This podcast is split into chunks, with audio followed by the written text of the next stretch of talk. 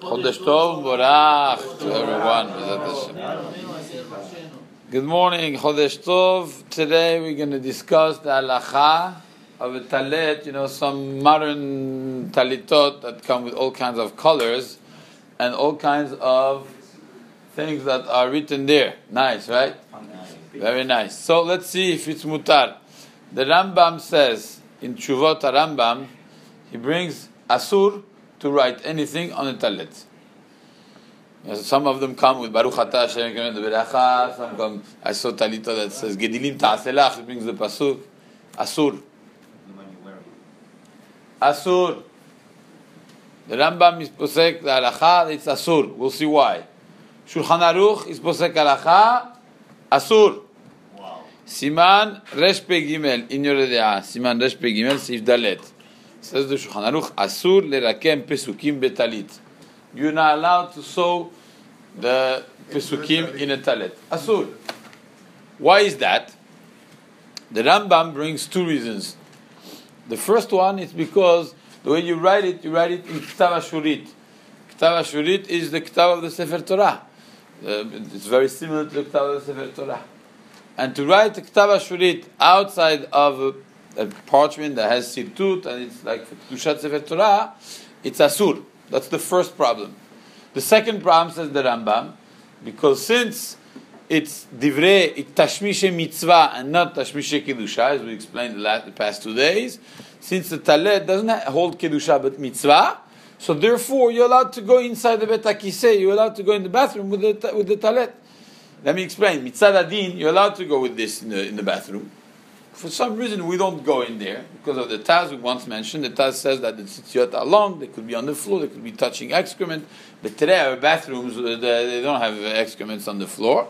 I mean, normally. So therefore, uh, there shouldn't be any problem uh, of halacha going with the talit gadol inside the bathroom. But we do different. But lema'aseh pi halacha, it's fine. So the Rambam at his times uh, they used to do the halacha, not like us. So therefore, he says that. People may go into the bathroom with the talet, and you have a pasuk written in there. The problem is not the talet, it's not the tzitzit, the problem is the pasuk written on the talet. So two reasons why one should not write anything on his talet. Okay, this is what the Rambam says. Shulchan Aruch is posek halacha like this.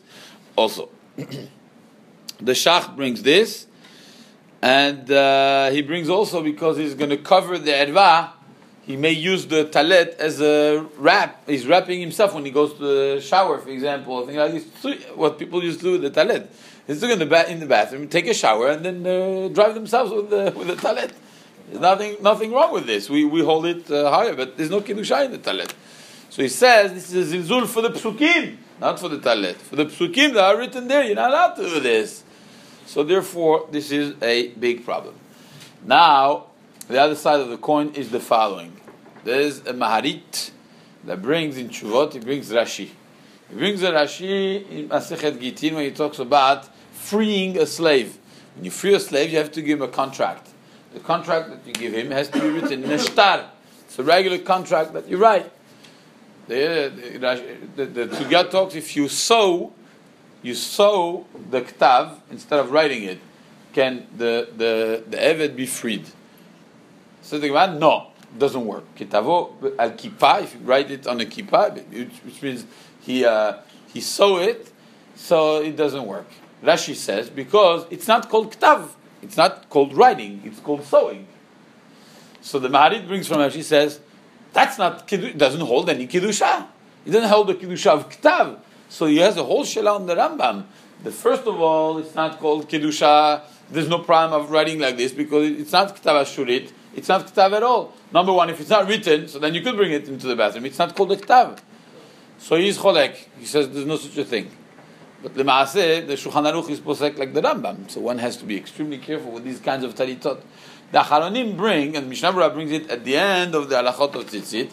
He brings one, it's asur to do something like this. If one has a talit like this, can he say berachon Can he use it? He says yes. And the reason the Acharonim explain, it's because today, like we just mentioned, people do not enter the bathroom with talit gadol. Of course, it's not halacha, but the maaseh we do it. So the fact that I, I never saw some, I actually did see Rav Scheinberg, but uh, but besides from uh, him, I never saw someone going to the bathroom with uh, with a talet gadol. So the fact that people just don't do it, if you have a talet that has baruch Hashem, the whole berach on the talet, b'diavad it's okay because because anyway he's not going to go in. So the zilzul is not there, but still it's uh, better to just buy a plain talet and don't decorate anything. Uh, the way we do it is the best. Don't add anything. כל המוסיף גורע. בכבוד. חזק ברוך.